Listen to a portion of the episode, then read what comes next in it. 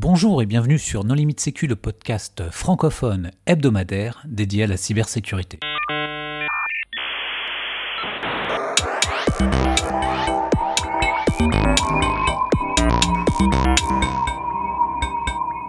Alors aujourd'hui, nous sommes le 28 janvier 2021 et nous allons parler de SolarWinds avec euh, Vladimir Collat.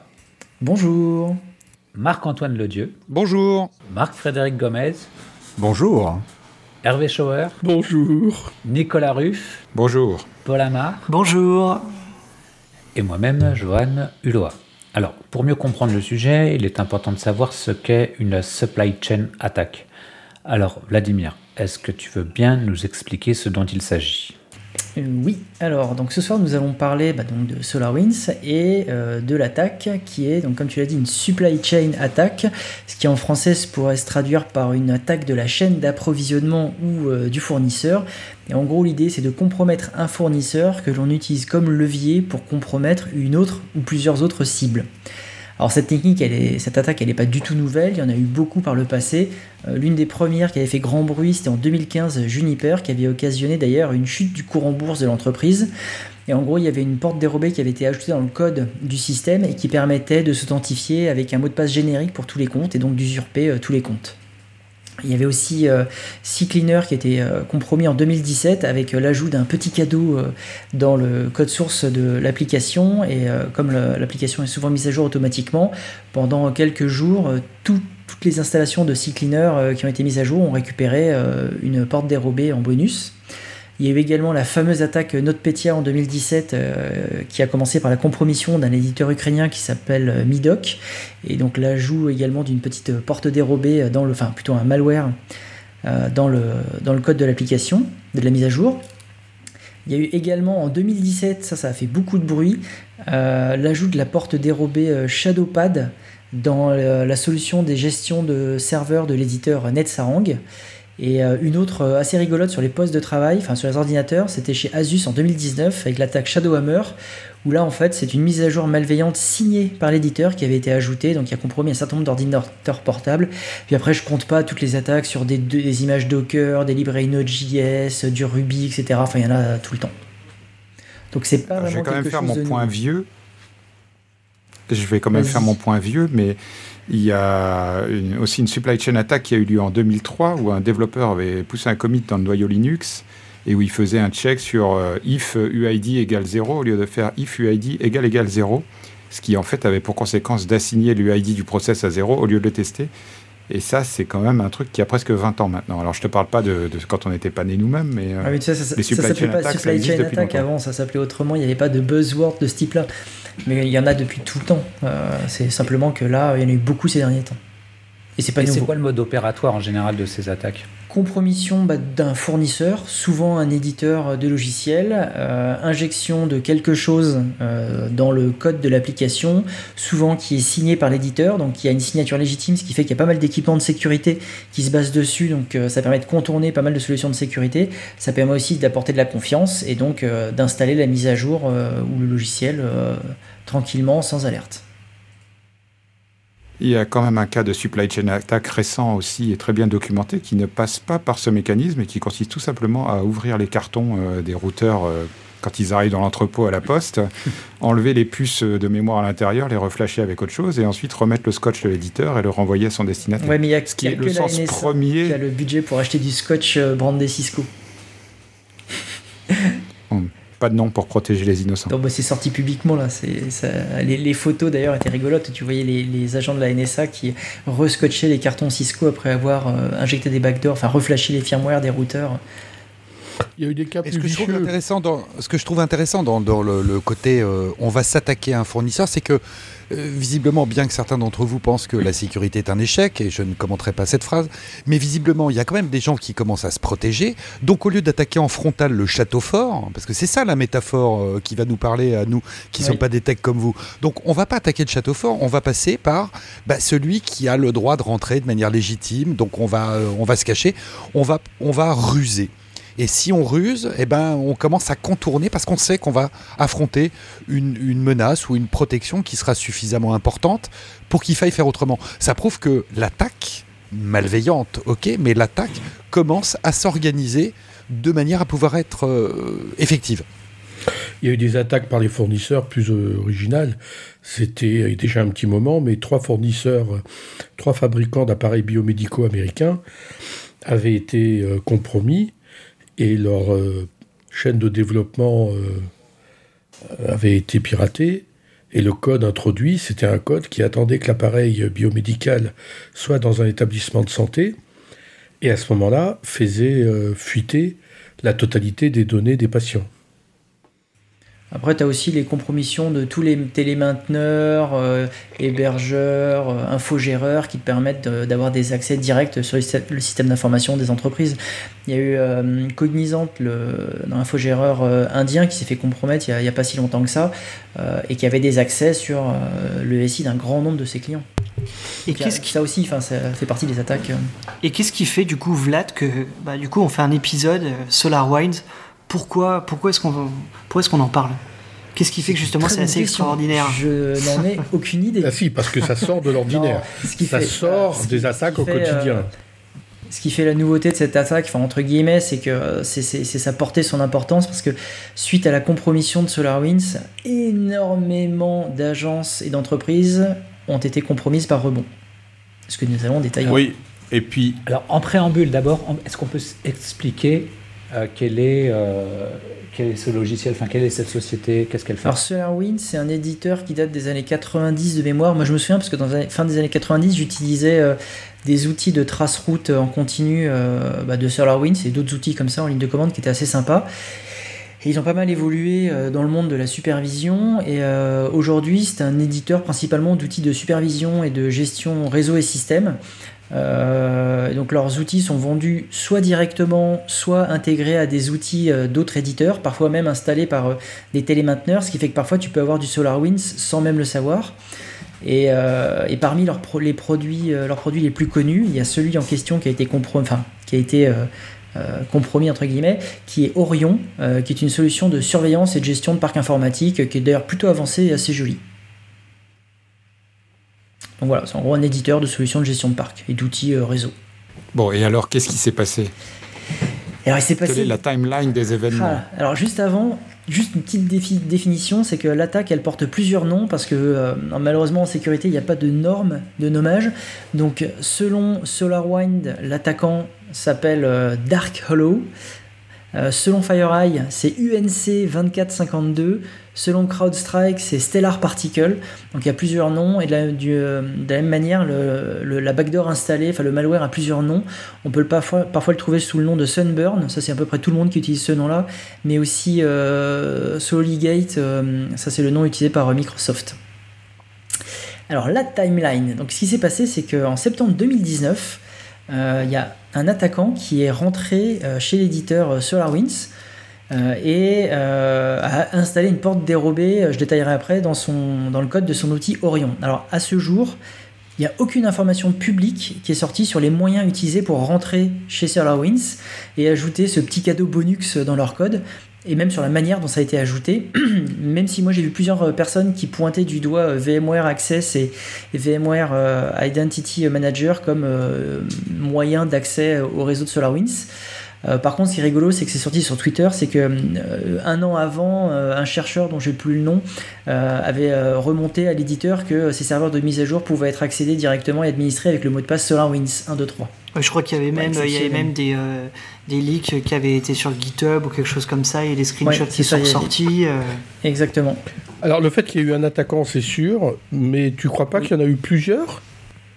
Alors il y, a un truc qui est sorti, c'est qu'apparemment des librairies du logiciel Orion sont sorties avec euh, d'autres ajouts euh, de code euh, et de backdoor, mais non signés. Donc ça laisse supposer que d'autres attaquants avaient essayé de compromettre, mais sans compromettre l'usine logicielle de SolarWinds. Alors, ce qui s'est passé un peu dans les détails de la timeline, donc c'est que en compromission en septembre, entre, novembre, entre septembre et novembre, l'attaquant a testé des injections dans le code source de Orion, euh, mais sans euh, partie vraiment utile ni malveillante. Et puis ils ont arrêté. Je pense qu'ils ont arrêté pour euh, adapter leur code, travailler sur le code à injecter, des choses comme ça pour être sûr de ce qu'ils avaient. Et ensuite fin février, donc c'est là que la première version de Orion avec la porte dérobée a été compilé et distribué début mars. Ensuite, entre mars et mai, bah, l'infrastructure de des attaquants a commencé à répondre aux, différents, aux, différentes victimes compromises, mais sans rien de plus. Et, à partir de mai 2020, c'est là que euh, la, porte dérobée qui avait été ajoutée dans le code d'Orion a été supprimée de l'usine logicielle de SolarWinds euh, pour effacer toutes les traces. Et ensuite, entre mai et décembre 2020, c'est là que les attaquants ont commencé à. C'est euh, hands on keyboard, ils ont commencé à prendre la main sur, sur les victimes et les victimes compromises et, bah, à progresser dans les compromissions.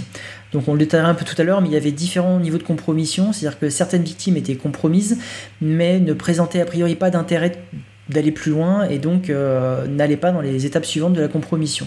Donc au final, euh, comme on l'a dit tout à l'heure, il y a des milliers d'agences euh, et administrations américaines qui ont été compromises, ainsi que des entreprises, et en particulier des éditeurs de sécurité américains. Alors une petite liste comme Microsoft, Intel, Cisco, Nvidia, Cox Communication, CrowdStrike, très connu, VMware aussi, Belkin, FireEye, Malwarebyte, euh, euh, Mimecast, que je connaissais pas, qui est un vendeur de euh, sécurité de mail, Palo Alto Networks, donc éditeur de firewall, VPN, etc. Qualys, l'éditeur de la solution de scan éponyme, non, Fidelis Cyber Security, que je connaissais pas non plus, qui est un éditeur d'EDR, qui a priori, d'après eux, c'était moins grave parce qu'ils avaient déployé la solution sur une plateforme de test, donc il n'y a pas eu de compromission complète de leur réseau.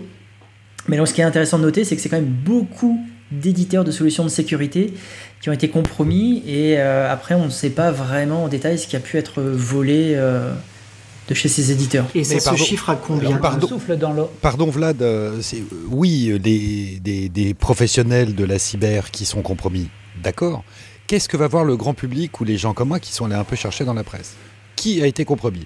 US Department of Treasury, le département US du commerce, le département de la défense US, dont le Pentagone, le département du Homeland Security, le département d'État américain. Ça, c'est pour les organismes officiels US. OK. Et ensuite, qu'est-ce que j'ai trouvé, moi, juste en OSINT, hein, en recherche ouverte? L'OTAN, le Parlement européen, Boeing, Amazon, et je m'arrête là. C'est quand même un tremblement de terre. Ah oui, c'est pour ça que l'histoire fait beaucoup de bruit, c'est parce que énormément d'entités d'entreprises ont été compromises, parce qu'en fait les outils de SolarWinds sont déployés un peu partout. Euh, donc c'est là que c'est intéressant. Et après tu peux, effectivement, on va pas parler d'attribution, je pense, dans cette émission, mais il n'y a pas eu de destruction, il n'y a pas eu de demande de rançon, il n'y a pas eu de chiffrement avec demande de rançon, des choses comme ça. Donc tu peux te dire que euh, la vocation était plutôt espionnage, et quand tu vois les cibles, tu vois que ça a quand même un intérêt stratégique assez important.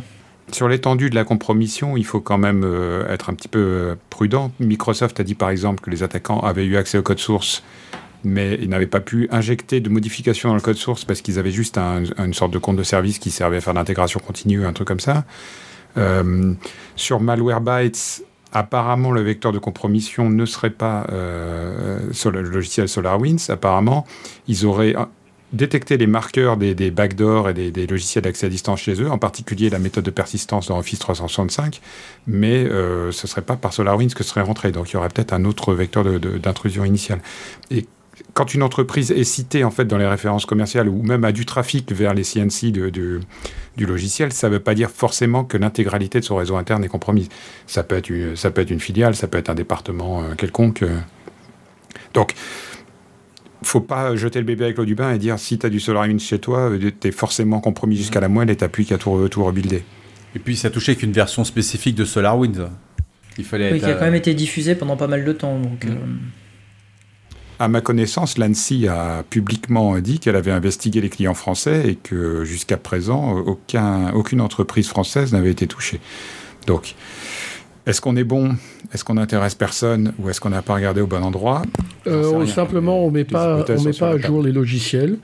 Et donc, euh, les, clients français euh, utilisant Orion avaient une version trop ancienne pour bénéficier de la porte dérobée.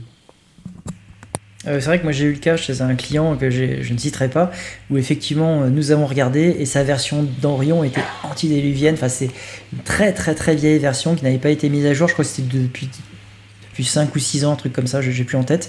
Donc voilà, c'est finalement c'est peut-être l'une des raisons pour lesquelles certains n'ont pas été compromis. Et il y a aussi le fait que, comme le, la porte des Borobé à un moment qualifiait la cible et, l'attaquant choisissait ou non de, continuer suivant l'intérêt de la cible, il y a peut-être aussi un intérêt par rapport à ça.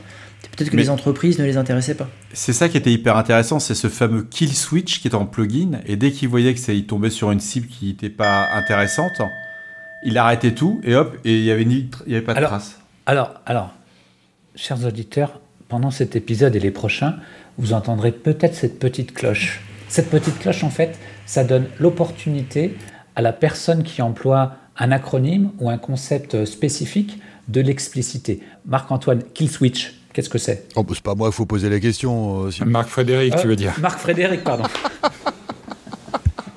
c'est un bouton rouge, entre guillemets, qui permet d'arrêter euh, une attaque en cours et de, la, et de neutraliser toutes les traces quand c'est fait correctement. Ok, donc vas-y, continue. Donc ce kill switch, c'était un peu, c'est-à-dire que quand il y avait la compromission qui avait lieu, euh, il se mettait à décoder une partie de son code, il, vérifiait par rapport aux IP, si on rentre dans les détails, euh, l'IP, la S, qu'est-ce que c'était derrière, et euh, s'il constatait qu'il était chez un particulier, par exemple, ou une petite PME qui n'avait pas d'intérêt, automatiquement il arrêtait sa compromission, il se désinstallait, il passait à autre chose.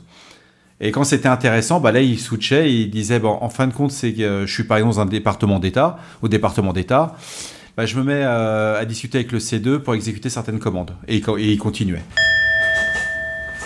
Le C2 Le C2, c'est simplement le serveur de contrôle, euh, contrôlé par les attaquants, qui permet de communiquer avec la porte dérobée ou le malware, ce que tu veux, et donc qui permet d'envoyer de, des ordres euh, à ce malware.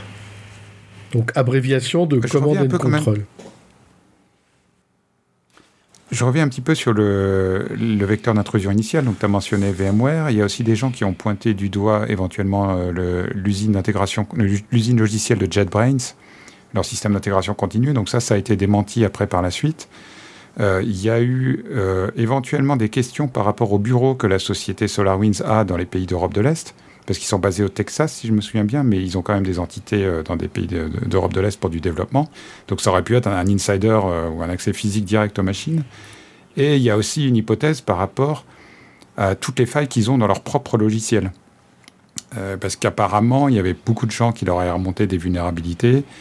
Euh, qui avaient été plus ou moins prises en compte ou plus ou moins corrigées, mais pas si rapidement que ça. Et donc, s'ils utilisaient eux-mêmes leur propre logiciel sur leur réseau interne, ils étaient vulnérables à des failles euh, accessibles à mm. un consultant informatique moyen. C'est ce, ce point-là, à ma connaissance, à la date de l'enregistrement d'aujourd'hui, n'a toujours pas été résolu. Non, non, non. Aucune information publique sur le sujet pour l'instant. Et donc pour, continuer sur la compromission, donc effectivement comme le disait euh, Marc Fred, euh, il y avait une espèce de qualification de, de la victime.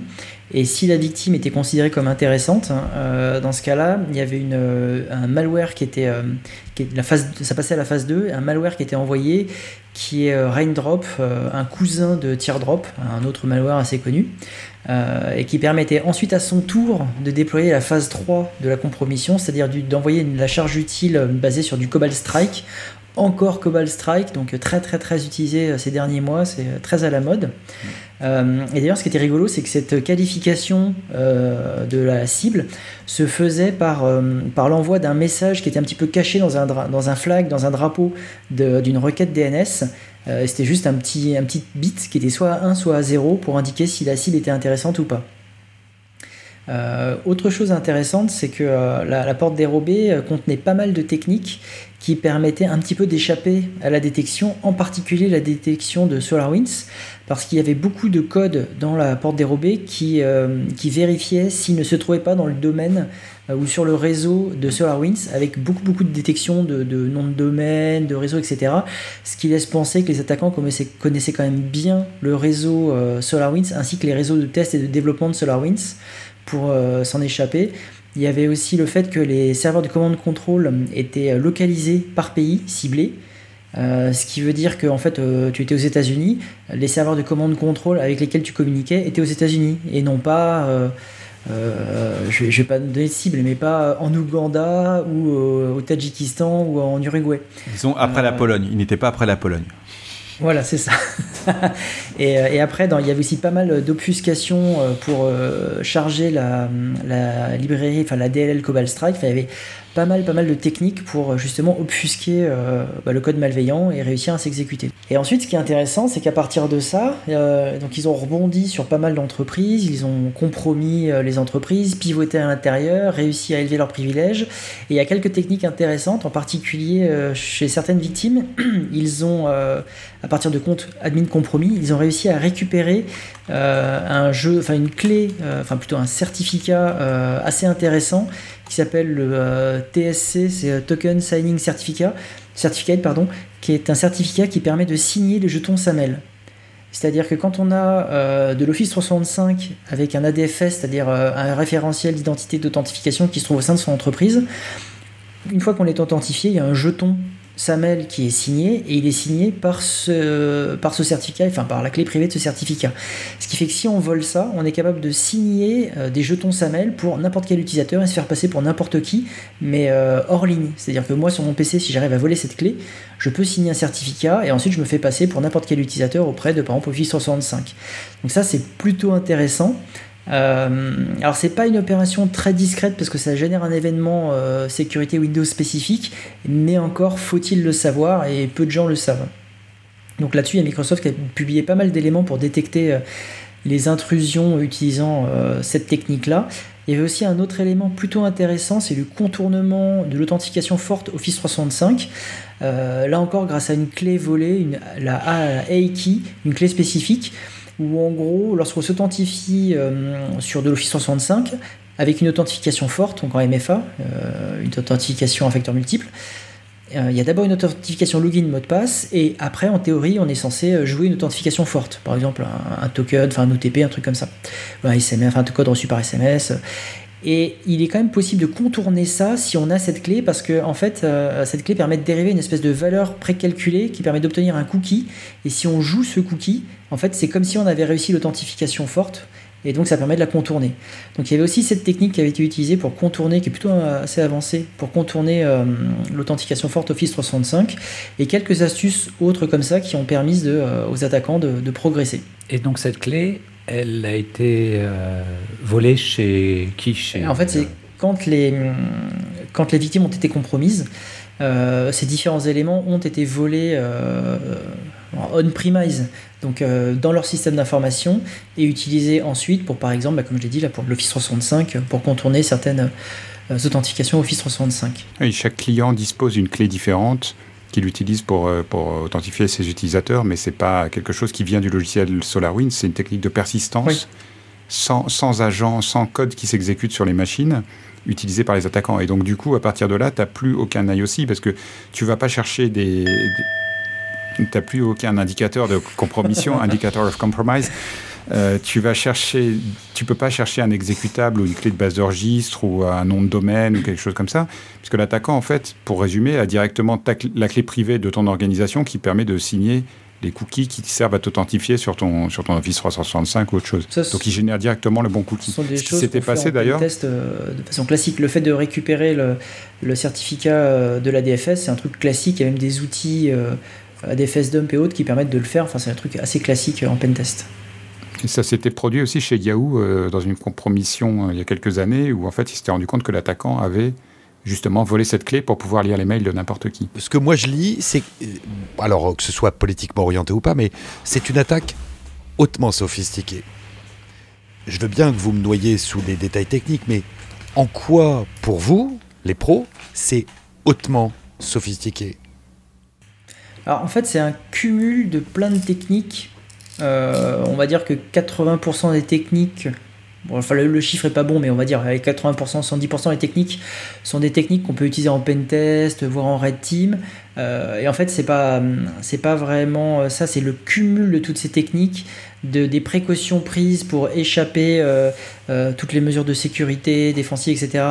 Le temps que les gens ont pris, enfin ont mis pour la compromission, c'est-à-dire que on parle d'une compromission qui a duré quasiment un an, un peu plus d'un an avant qu'il se fasse détecter. Euh, typiquement, quand tu mènes une opération. Ce que tu peux dire, par exemple, c'est que la backdoor ne s'active qu'au bout de, je sais plus, 15 ou 18 jours pour la première fois. C'est-à-dire que quand tu es infecté. pas parler de ça, oui. il y, a, deux semaines avant qu'il se passe quoi que ce soit sur ton réseau. Et ça, ça démontre, c'est pas un pentester qui doit torcher son rapport en trois jours. C'est hmm. quelqu'un qui. On n'est pas sur des cybercriminels qui, sont en train de des opportunistes. On est sur des cybercriminels qui ont, qui ont du temps, qui ont de l'argent, qui ont la, capacité à avoir une infrastructure opérationnelle pendant une année complète, là dans le cas présent, avant de se faire détecter, et surtout qui ont le luxe de choisir leurs clients. Ce fameux kill switch, bouton d'arrêt d'urgence pour euh, notre ami Johan, c'est le, c'est surtout le fait qu'ils se sont dit, on va cibler des, entreprises ou des organisations d'État. On va prendre notre temps, c'est-à-dire qu'on est capable de rentrer dans, chez un, une cible, d'attendre une dizaine de jours, voire 15 jours pour euh, commencer à travailler. Et si on considère que c'est pas intéressant, on s'en va, on passe à autre chose. Ça sort complètement du cybercriminel de base qui va faire un site de phishing, choper des credentials et pour, pour qu'il y ait une carte bancaire. Ok, alors quand on sait faire tout ça. Tu sens derrière qu'il y, a vraiment il y a beaucoup de travail. Il y a du beau, il y a du joli travail, mais il y a beaucoup de travail. Mm. Euh, et, ça aussi, ça, c'est assez impressionnant. C'en est à un point où en fait ils ont injecté en fait la backdoor directement dans le code source du logiciel sous la forme d'une sorte de, de, fichier qui s'appelait télémétrie.cs ou télémétrie.cpp, je sais plus. et, en fait, ils ont observer le code source d'origine pour apprendre le style et faire un code qui soit similaire à celui qui existe déjà, au niveau par exemple d'utilisation des espaces, des tabulations, des accolades, des, formats de nommage de variables, etc. Donc quelqu'un qui passe dans la base de code ne voit pas que ce fichier euh, sort du lot. Il est strictement identique à, la norme de codage utilisée chez SolarWinds. Ce qui permet aussi de passer toutes les vérifications de qualité de code, s'il y en avait, donc quand on fait tout ça, qu'on est capable de faire tout ça, qu'on est intelligent comme ça, qu'on est organisé comme ça, on fait ça pourquoi Pour le pognon? Pour la, pour la beauté du geste. Oui, magnifique. J'applaudis avec les pieds. On fait ça pour emmerder les Américains et leur mettre le nez en caca parce qu'ils ont quand même des systèmes de détection euh, Einstein, par exemple, qui est le réseau de supervision des agences américaines. Mmh. Euh, ils ont des, enfin, ils ont mis beaucoup d'argent et à la fin, qui a trouvé la, la, compromission, qui a fait la meilleure opération marketing de l'année? C'est FireEye. Oui. C'est eux qui ont dit les premiers, et eh, nous on l'a vu. Et tous les autres, là, tous les. Les, 18 000, il y, a 18 000 officiellement. Aujourd'hui, à la date de l'épisode, on a 18 000 entreprises de grande taille qui, se, qui ont été ciblées, quoi. FireEye l'a vu aussi parce que il y a eu un comportement particulier vis-à-vis et face à FireEye. C'est que pour FireEye, ils ont rajouté un équipement pour euh, réaliser l'authentification forte pour se connecter au VPN. Et c'est au moment où ils ont ajouté un équipement pour euh, réaliser l'authentification forte et qui sont connectés en VPN que FireEye a détecté un comportement anormal et c'est comme ça que tout a démarré. Et ça, ça, fait, ça s'est fait en décembre 2020. Donc c'est euh, un peu plus d'un an après le début de la première compromission en prenant en compte SolarWinds. Quand tu dis qu'ils ont rajouté un équipement pour l'authentification forte, euh, tu, as par exemple un, téléphone que tu as en plus, euh, que tu enrôles pour par exemple soit avoir un OTP, soit recevoir un SMS. Et donc en fait, il y a un équipement qui a été ajouté par les attaquants. Que tu enrôles, que tu enregistres. voilà, que, que tu enrôles pour euh, se connecter en VPN au système d'information de FireEye. Et c'est à ce moment-là que bah, l'attaquant a fait une action pas très discrète que FireEye a vue. Et sans donner aucun nom, il me semble me souvenir qu'au mois de décembre, quand euh, FireEye a dénoncé officiellement l'attaque dont eux s'estimaient victimes, je me souviens d'un certain nombre de professionnels de la cybersécurité qui ont rigolé en disant Ah ouais, comment ils friment, ils se sont fait poney comme des abrutis, c'est pas une attaque avancée, c'est rien du tout. Et j'ai entendu, et je ne donnerai pas de nom, plein de gens rigoler en disant Ouais, ces Américains, ils se la pètent un peu trop. Et en fait, bah apparemment ils avaient raison, et c'était les premiers qui ont vu le truc. Vous coupez vous pouvez couper ma remarque au montage, j'ai pas de problème. Et j'ai donné le nom de personne. Mais quand même, vous y êtes allé euh, à la fourche, les gars. Non, mais le, le... truc, c'est qu'il y a toujours euh, un excès de communication, je trouve, sur ce genre d'événements. De, et, euh, et, après, en faire sa promotion, je trouve ça quand même un petit peu déplacé. Et puis le, truc, c'est qu'ils ont dit tout de suite, le monde est en danger, nos outils d'intrusion ont été euh, piratés et sont dans la nature. Alors là, on imaginait Eternal Blue ou des choses comme ça. En fait, c'était juste des scripts PowerShell qu'ils avaient repackagés. Enfin, Vlad, tu connais mieux le sujet, mais disons que ça donnait pas confiance dans le reste du communiqué de presse. Quoi. Juste, par rapport à l'attribution, parce qu'il y a quand même quelques éléments intéressants, c'est que Durant, euh, bah, tout le monde a analysé euh, le malware, etc. Il y a Kaspersky en particulier qui a trouvé des similitudes entre euh, Casuar, qui est une famille d'outils attribuée à Turla, donc comme le disait Marc Fred, à l'est de la Pologne. en particulier, il y avait un algorithme de, de condensat qui est FNV1 qui était utilisé pour dissimuler des chaînes de caractères, c'est-à-dire que quand il cherchait par exemple des processus en mémoire, plutôt que de chercher la chaîne de caractères qui correspond directement au processus, il réalisait le condensat de la chaîne de caractères du nom du processus et comparait le condensat avec celui qu'ils avaient embarqué dans leur outil. Ça permettait d'être un peu plus discret et puis d'embêter ceux qui font de la reverse engineering. Il y avait aussi l'algorithme pour générer les, les de génération de délai euh, de connexion au serveur de commande contrôle qui était aussi euh, commun, enfin le même avec celui de Tourla. Euh, ou encore l'algorithme qui permet de générer les identifiants uniques des victimes qui étaient euh, communs à, cet outil. Donc bon, ça laisse penser que l'auteur peut-être potentiellement le même ou alors a recopié les techniques d'un attaquant existant. Et sans être dans les détails techniques, il y a aussi un excellent article du Washington Post qui est passé le 8 décembre 2020 de Hélène Nakishima et Joseph Marx qui citait que d'après certaines sources, c'était les, débuts de l'attribution entre guillemets politique que c'était des acteurs russes qui faisaient partie de l'Intelligence Services du SVR, qu'ils étaient rattachés à APT-29, qu'ils utilisaient beaucoup du COSI Bar, euh, quoi, etc., etc. Et petit à petit, on a commencé à regarder un peu ce que c'était APT-29, c'est qu'on commence à regarder les journalistes ainsi que tous les mondes de la, recherche et de la cyber. Et puis on s'est dit, c'est quand même bizarre parce que dans les 18 000 clients, il y a quand même beaucoup d'entreprises qui sont aux États-Unis et en Europe. Puis on a trouvé bah, dans la liste des clients officiels, publics, il n'y a, aucune euh, entreprise russe ou chinoise. Ils sont meilleurs en sécurité défensive, c'est tout. Voilà, c'était le côté qui était un peu surprenant. Et après, il y a tous les aspects. Si on est dans le troll, il y, a, euh, il y a un truc rigolo qui est sorti c'est que le, le, PDG de FireEye, quelques jours après la découverte de euh, l'intrusion et donc de la communication sur le sujet, a reçu une carte postale venant de Russie avec deux petites images rigolotes. Alors, il y en a une, je crois que c'était. Euh, un truc dans euh, c'est encore un coup des Russes et je me souviens plus de ce que disait l'autre image mais en fait, c'était une petite vanne petite moquerie disant oui je crois que c'est encore Poutine il y avait deux vannes comme ça sur, euh, sur les Russes mais euh, voilà donc alors si ça vient si l'attaque au final vient vraiment des Russes et qu'ils ont en plus envoyé une carte postale pour se foutre de la gueule des Américains c'est vraiment beau. Ça c'est le troll de l'année.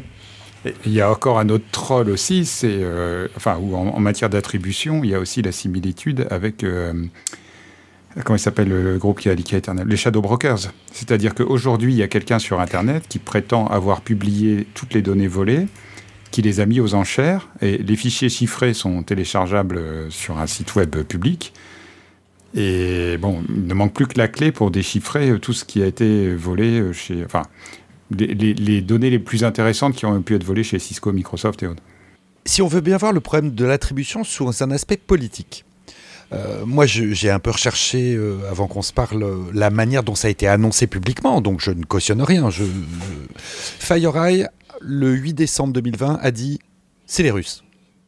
À la ligne. Euh, déclaration du président Donald Trump, président des États-Unis à l'époque, hein, je vous le rappelle. 29 décembre, il a dit c'est la Chine non, mais attends, c'est pas une source Donald Trump. Arrête, on va pas. C'est une polémique que tu nous fais. Donald Trump, une source d'information. Les, attributions politiques, la partie technique, je la maîtrise pas. Vous, vous la maîtrisez mieux que moi. Pendant tout le mois de décembre, les médias euh, traditionnels que j'ai pu consulter ont dit c'est les Russes, c'est un groupe affilié au FSB, c'est un groupe affilié au SVR, qui est les renseignements extérieurs, machin.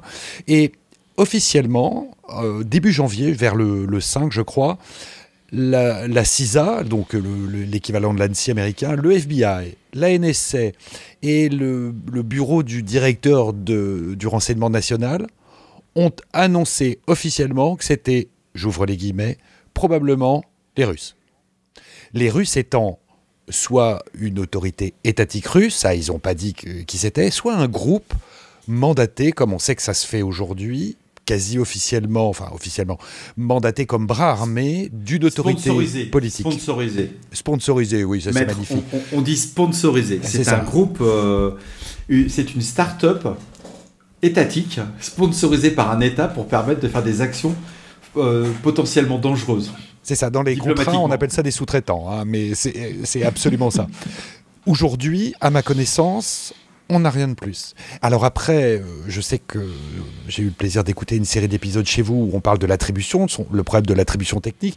Derrière, il y a la déclaration politique. Et il y a la manière dont une, autorité, là je pense euh, au gouvernement des, États-Unis, euh, des, USA, visiblement quand même, ils ont pris un choc puisqu'il y a quand même un grand nombre d'organismes officiels du gouvernement des États-Unis qui ont été ciblés, visés et atteints. Euh, donc la réaction pour eux normale est de chercher un coupable. Bah, le coupable, euh, il est effectivement à l'est de Varsovie. Et puis après, si, si on se rend compte qu'en fait c'était un gamin dans sa chambre d'étudiant qui a piraté toutes ces entreprises, ça va pas le faire. Alors que là, dire que attention, c'est une attaque étatique non, mais, la Russie, c'est. Vu la durée, vu le temps.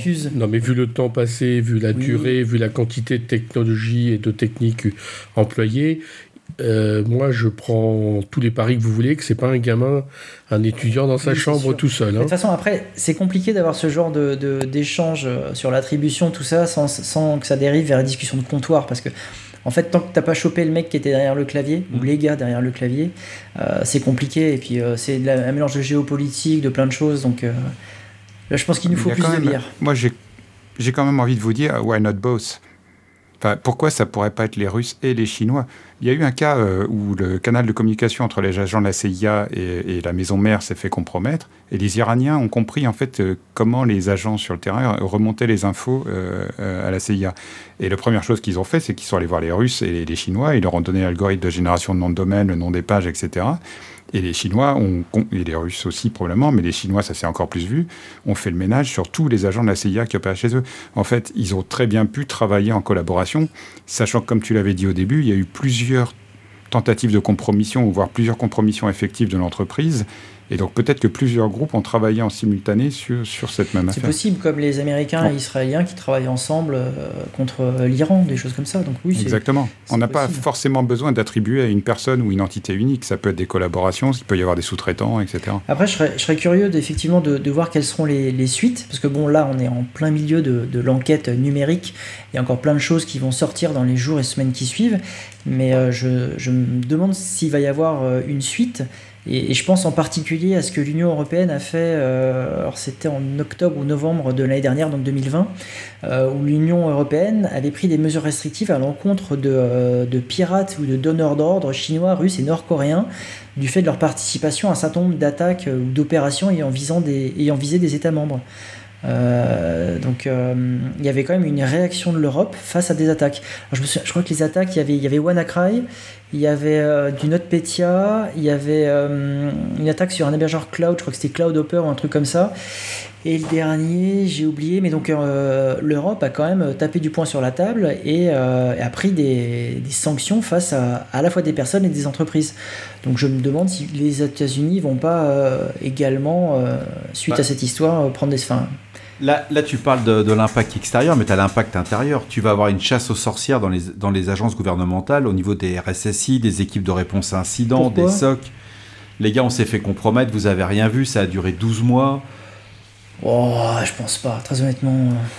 Pardon de vous le dire, mais il y a une réaction politique majeure aux États-Unis, c'est un déblocage d'une immense montagne d'oseille au profit de, la cybersécurité. Donc c'est une autre manière de répondre politiquement, c'est dire ok, on a eu un problème, qu'il soit vrai, qu'il soit pas vrai, que ça vienne d'un étudiant euh, planqué euh, euh, avec son PC au fond de sa chambre ou, un groupe de, gens potes qui, hein, fait du pentest. Hein. Non mais si, l'effet politique, c'est de dire, ok, on s'est fait avoir dans la presse, on a parlé de, de Pearl Harbor cyber aux États-Unis. Oui, enfin c'est la presse. Hein. Non, mais, la presse, vas-y, arrête. Mais si c'est les politiques qui s'en emparent et qui derrière débloquent des budgets, moi j'ai lu 10 milliards de dollars de, par Joe Biden, bah, l'effet de bord, il est vachement intéressant pour l'écosystème industriel local. Oui, après, là, ce, qui, ce serait marrant de voir dans quelques mois ou années euh, les effets, typiquement on parlait de FireEye qui ont fait leur promotion en disant ouais on a vu une attaque, on a été compromis machin. Euh, est-ce que ça va faire comme RSA il y a quelques années où ils sont fait totalement compromettre et ils ont utilisé cette compromission pour en faire leur promotion? D'ailleurs c'est à ce moment-là qu'ils ont inventé le terme d'APT. Euh, à voir, ce serait intéressant d'en reparler dans quelques mois ou années. Paul, alors Paul, tu voulais réagir Ça lève une question intéressante. On a, on a 18 000 cibles là à l'heure actuelle qui, qui ont été compromises. Et c'est vrai que là-dessus, on, peut se dire, bah mince, en fait, euh, comment est-ce qu'on peut arriver à s'en protéger? Ça, c'est une question, hein, c'est de se dire, bon, bah, très bien, toutes ces entreprises sont, sont, sont, dans le même bateau. Potentiellement, j'aurais pu avoir du SolarWinds chez moi. Comment est-ce que je peux faire pour m'en protéger? Est-ce que c'est possible? En fait, non. Euh, et du coup, on peut se dire, ben voilà, euh, bah, la sécurité est un échec et, et, se dire, bah, tant pis, en fait, euh, c'est quelque chose que je dois subir. à votre avis, là? Ce que, ce que je veux dire, c'est facile après coup. mais quand tu regardes un peu comment fonctionne l'attaque, tu as quand même, des, as même une, une, compromission interne avec un logiciel malveillant qui communique avec un serveur de commande contrôle. Donc moi, quand je vois ça, tout de suite, je pense d'abord à sécurité périmétrique. C'est-à-dire que normalement, dans mon système d'information, euh, ne sont censés sortir des flux que vers des sources bien identifiées. Alors, pour de la navigation de post utilisateur, c'est compliqué euh, de faire du whitelisting, pardon, de la liste blanche et donc de ne contacter que des sources identifiées. Mais par contre. La liste d'autorisation. Ah, on dit plus whitelisting, on dit allo listing. Mais vis-à-vis, là, on parle de, de serveurs, parce qu'en fait, euh, SolarWinds c'était déployé, sur, enfin Orion s'est déployé sur des serveurs. Et des serveurs, ça ne doit pas juste communiquer avec Internet comme ça. Des serveurs, soit ça communique pas, enfin, applicatif, ça communique avec rien, soit avec des sources totalement identifiées. En mode. Alors, attends, tu dis comment pour whitelist, toi, Nico? Tu dis allo list et block list en anglais. Donc, euh, liste d'autorisation. Euh, donc, déjà, je pense que euh, ce genre de sécurité périmétrique permet de limiter les dégâts de ce type d'attaque. Et après, il faut être capable de détecter euh, le, mot, le buzzword, c'est signaux faibles, mais il faut être capable de détecter des comportements anormaux, euh, des événements spécifiques, et puis on apprend au fur et à mesure. Que... Moi, je pense que le, véritable problème, c'est l'absence de qualité dans le logiciel parce que personne veut payer. Aujourd'hui, euh, on, mais comment tu, veux, comment tu veux le savoir Mais attends, il y a une époque où il n'y avait pas de logiciel, on n'acceptait pas qu'une voiture soit livrée avec des freins qui marchaient pas. Aujourd'hui, avec le logiciel, on accepte que euh, les freins marchent pas. Donc aujourd'hui, il n'y a pas de qualité, de contrôle qualité dans le logiciel, et à partir du moment où toute la société repose sur des logiciels rempli de bugs. Et bien, sur des mais tu peux pas. Toute la société repose sur des logiciels euh, euh, remplis d'erreurs et de potentielles portes dérobées. Et c'était, c'était à l'éditeur du logiciel à faire en sorte euh, que sa chaîne de développement soit correctement surveillée et puisse pas être compromise.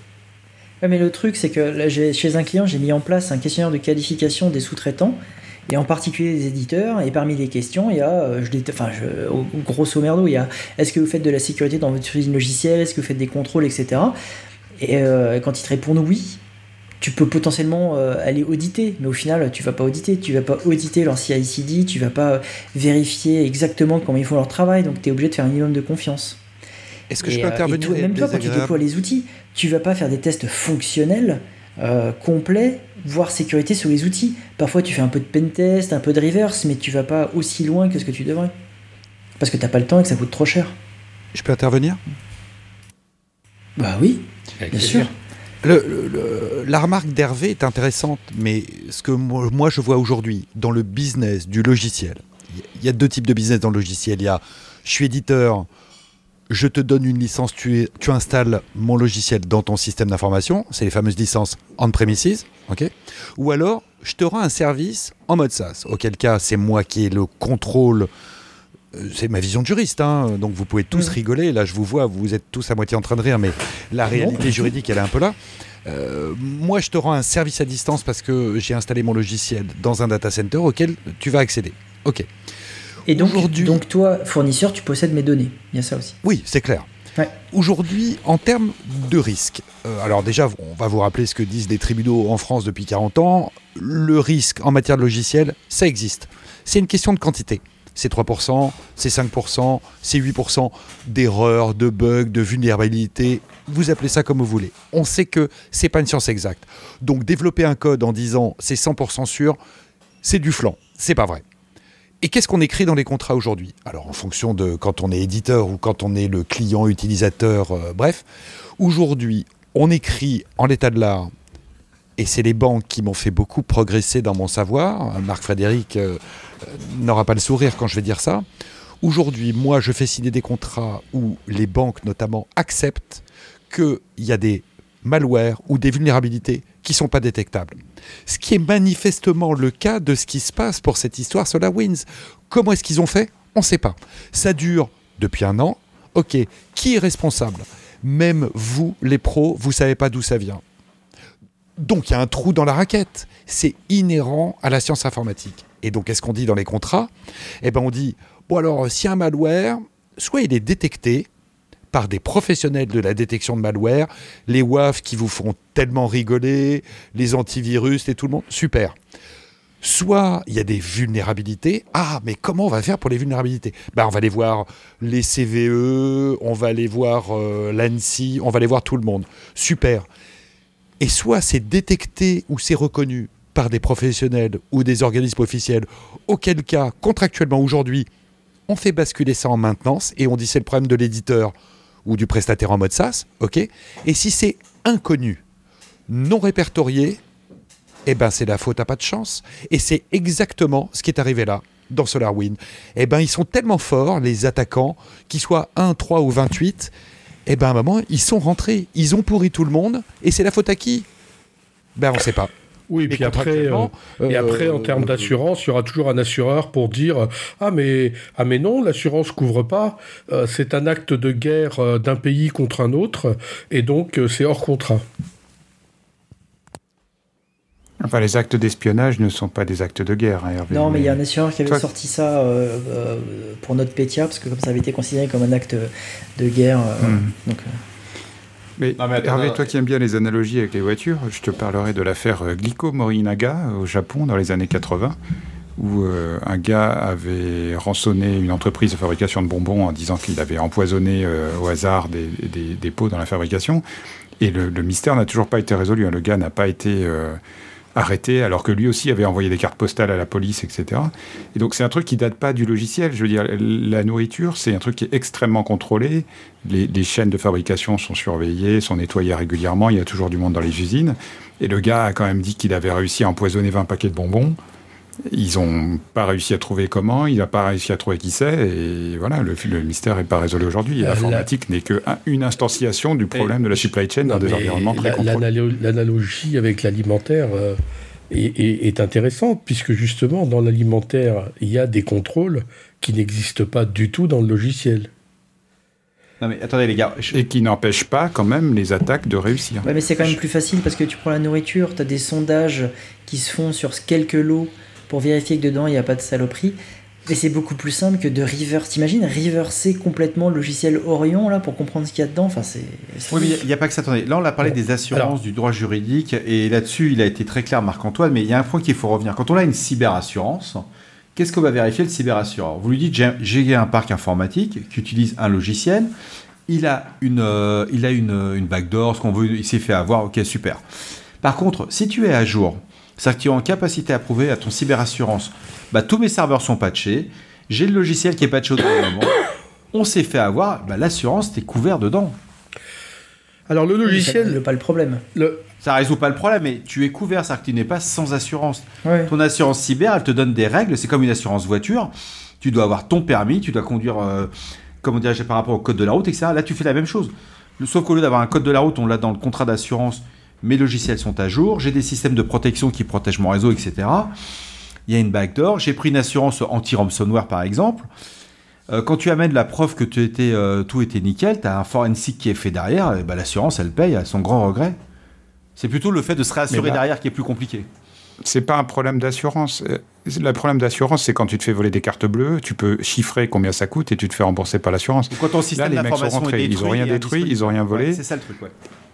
Ils ont les codes nucléaires des, missiles nucléaires, enfin ils ont les codes de lancement des missiles nucléaires américains. Combien est-ce que l'assurance va te rembourser là-dessus? C'est bon, les codes nucléaires, c'est pas prouvé, mais je veux dire, tu vois, ils ont compromis des endroits. L'assurance va te rembourser tous les coûts que tu as, enfin tout ce que tu as dépensé pour détecter l'incident, pour remédier, etc. C'est ça que va te rembourser l'assurance. Les auteurs, les auteurs de l'attaque SolarWind, est-ce que euh, ils ont été détectés trop vite et trop tôt et donc ils ont échoué, ou est-ce que pour vous euh, c'est un succès? Pour moi, c'est un succès. Je pense que le chef de l'équipe va avoir une très, très belle promotion. Mais mm. est-ce que ça dépend pas des objectifs Est-ce qu'on est certain des objectifs qu'ils avaient avant de dire que c'est un non mais, Attends, dans un logiciel, enfin dans un réseau d'entreprise standard, tu as des milliers de logiciels, tous plus critiques les uns que les autres, qui demandent tous à avoir des, services avec des droits de mine de domaine. SolarWinds n'est qu'une goutte d'eau dans un océan de compromission. Des, des, affaires SolarWinds, il y en aura tous les ans. Alors on fera peut-être pas un épisode No Limit Sécu à chaque fois, mais la, surface d'attaque de la supply chain aujourd'hui, si tu prends un, si tu compromets un Notepad++ comme avait fait la CIA, ou si tu compromets un, 7-zip ou, ou, enfin un WinZip, ou même un navigateur ou n'importe quoi, regarde la, quantité de logiciels qui tournent sur ton poste, certains open source développés par une seule personne. Je veux dire, c'est SolarWinds n'est qu'une des nombreuses méthodes utilisées par les espions pour avoir accès à tout partout. Euh, et je pense qu'aujourd'hui, euh, il y a beaucoup d'affaires qui ne demandent qu'à être révélées. Le rêve pour les attaquants, c'est de compromettre les serveurs Windows Update de Microsoft. Hein. Ouais, mais ça, c'est trop obvious. Si tu regardes euh, tous ces petits utilitaires, tous les petits logiciels que tu as partout, enfin, je veux dire, euh, aujourd'hui, par exemple, Firefox a plus beaucoup d'argent, enfin, la, fondation Mozilla a plus beaucoup d'argent. Est-ce qu'ils ont, ils ont viré toute leur équipe de réponse à incidents, si je me souviens bien? Enfin, ils ont en tout cas viré pas mal de monde en sécurité récemment. Aujourd'hui, quelle est la sécurité du build de Firefox, de Thunderbird? Euh, Je veux dire. Dropbox, c'est une boîte de 400 employés. s'ils ont une compromission, est-ce qu'ils la détecteront? Enfin, le problème de la supply chain aujourd'hui, vu la quantité de logiciels qui tournent sur un poste mm. moyen d'entreprise ou sur un, sur un serveur, il est juste intractable, comme on dit en anglais. Je ne sais pas quelle est la traduction française. Impossible à tracer. Il peut pas être débobiné. On peut pas la faire, euh, faire de liste exo on peut plus faire de liste exhaustive. On peut plus faire de liste blanche. Ah mince, de liste d'autorisation. Est-ce que, est que quelqu'un veut ajouter une, dernière chose avant de, de, conclure? Bah, Moi, j'aimerais bien revenir juste deux secondes, mais deux secondes, sur cette histoire d'attribution et le but de l'attaque. Parce que j'ai un peu lu. Le but, il est évident, c'est euh, espionnage et récupérer un maximum eh ben voilà, d'informations, de fichiers, de traces, de, de codes sources, de tout ce qu'il pouvait. Et à qui profite le crime? À toi de. non, mais je te dis, là, c'est discussion de comptoir et on manque de bière. Non, mais on peut, voilà, c'est ça qui est intéressant. Objectif, ça peut être euh, l'objectif, ça peut être simplement d'être présent et de pouvoir agir à un moment donné, euh, pouvoir euh, saboter à, un moment donné quand, quand ça. Ou montrer des capacités cyber. Montrer que finalement, on est en capacité de le faire et c'était peut-être juste une ébauche. Mais c'est ce que j'ai lu aussi. C'est-à-dire, qu'est-ce que tu as lu en fait? Bah, J'ai lu qu'en fait, soit c'est bah, d'abord, ça a duré suffisamment longtemps pour que ça permette une. Moi, j'ai vu que ça permettait, que le, fond de l'attaque permettait de récupérer des emails et des documents stockés. Ok, donc globalement d'avoir accès à l'ensemble des ressources intéressantes en matière de renseignement, qu'on soit un renseignement dans, du renseignement euh, type espionnage industriel ou dans du renseignement étatique. Je ne sais pas. Mais ce qui est clair, c'est que ça a duré suffisamment longtemps pour que ce soit déjà un premier but qui puisse être atteint pour le ou les attaquants. Ça, c'est une première partie. Et puis j'ai vu un certain nombre de gens dans des posts de blog euh, qui disent, mais et si c'était une manière de rentrer et de pouvoir rester de manière persistante dans des systèmes d'information relativement critiques pour le gouvernement américain, c'est quand même pas n'importe qui.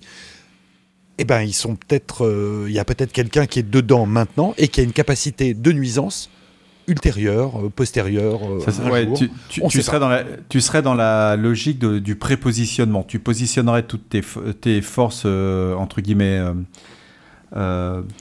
d'attaque sur tous les systèmes d'information. Tu, les ferais, tu te mettrais en mode dormant et tu les activerais en cas où il y aurait une, comment dirais-je, une escalade diplomatique. Bah, si c'est ça, l'attaque est un échec, parce que maintenant elle est publique. Et visiblement, tout le monde a bien vu peut-être d'où ça venait ou un certain, une certaine manière de faire. Donc si c'est ça, là, l'attaque est un échec. Mais enfin, quelque chose qui a duré dix mois sur euh, quelque chose aussi massif, bah, l'Europe est touchée, les États-Unis sont touchés. Donc il y a quand même un but qui a déjà, peut-être un but premier qui a été atteint. Est-ce qu'il y avait un but second qui lui a foiré? Moi, je ne sais pas. En tout cas, ce prépositionnement euh, des espions partout, Guillaume Poupard le rappelle dans chacun de ses discours, et encore récemment euh, au panorama annuel de la cybercriminalité du CLUSIF, que c'est euh, sa plus grosse préoccupation, et que l'explosion des rançongiciels, euh, ça cache euh, toutes ces problématiques d'espionnage qui ne, ne se font pas voir, puisque c'est l'objectif même de l'espion. Donc euh, oui, c'était euh, sans doute une volonté de se prépositionner un peu partout, au cas où. Bon, eh bien, ça me semble être une euh, bonne conclusion. Vladimir? Oui. C'est l'heure de la minute fail. Oui, alors petite minute fail particulière parce qu'elle est thématique au sujet de ce soir avec deux petits fails. Le premier qui est assez rigolo, c'est qu'il a été découvert que dans la doc d'installation de SolarWinds, Orion, il était explicitement indiqué euh, qu'il fallait mettre le répertoire d'installation euh, de l'application en exclusion de l'antivirus local. C'est dommage. Et euh, le, second petit, petit fail, c'est concernant FireEye. Donc, suite à sa compromission, FireEye a communiqué, comme on l'a dit tout à l'heure, en indiquant que ses outils avancés de sa Red Team avaient été volés. Et donc, pour ne pas que ceux-ci soient utilisés à des fins malveillantes, ils ont publié les signatures qui permettaient de détecter les outils en général, quand on parle d'outils d'une Red Team, euh, on parle d'un outillage assez différent des outils classiques de test d'intrusion. On parle d'outils qui sont censés être discrets, développés spécifiquement pour ces attaques et donc plutôt avancés. En tout cas, ça sous-entend le côté avancé. Sauf qu'en fait, euh, dans le cas de FireEye, en regardant les signatures publiées, on se rend compte qu'une bonne partie des outils en fait sont juste des outils open source pour la plupart non modifiés ou alors des outils très légèrement maquillés mais, euh, mais du niveau stagiaire. Donc en fait, au final, les signatures telles quelles, finalement, elles ne servent à rien parce que, enfin, soit elles servent à rien parce que ce sont des outils euh, très facilement modifiables, soit euh, elles ne servent que à détecter des outils open source qu'on trouve sur GitHub. Donc euh, pour moi, c'est quand même un, fail. Moi, moi j'ai une minute fail juridico-technique qui, je pense, devrait faire vous faire tous beaucoup rire. Je... Avec plaisir, Marc. Parce que on va parler de double facteur d'authentification. Donc déjà, moi j'ai 97% euh, de mes confrères qui ont sauté par la fenêtre, 2% qui pleurent et on est un ou deux à discuter. Eh bien j'ai lu euh, récemment dans un contrat de service euh, cloud, service SaaS, ce que vous voulez, que le DPO de compétition, dont je tairai le nom bien sûr, il avait un double, il imposait le double facteur d'authentification dans la solution. parce qu'il voulait un login et un password. Et ça, pour lui, c'était un double facteur d'authentification. Je vous vois en train tous de rigoler. J'ai appelé mon client en lui disant Mais j'ai bien lu. Il m'a fait Oh, je raccroche. Et il a raccroché. Nous avons bien ri quand même, lui et moi. Très beau fail.